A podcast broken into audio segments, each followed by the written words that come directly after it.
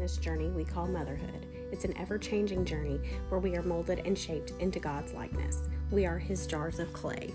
But we have this treasure in jars of clay to show that the surpassing power belongs to God and not to us.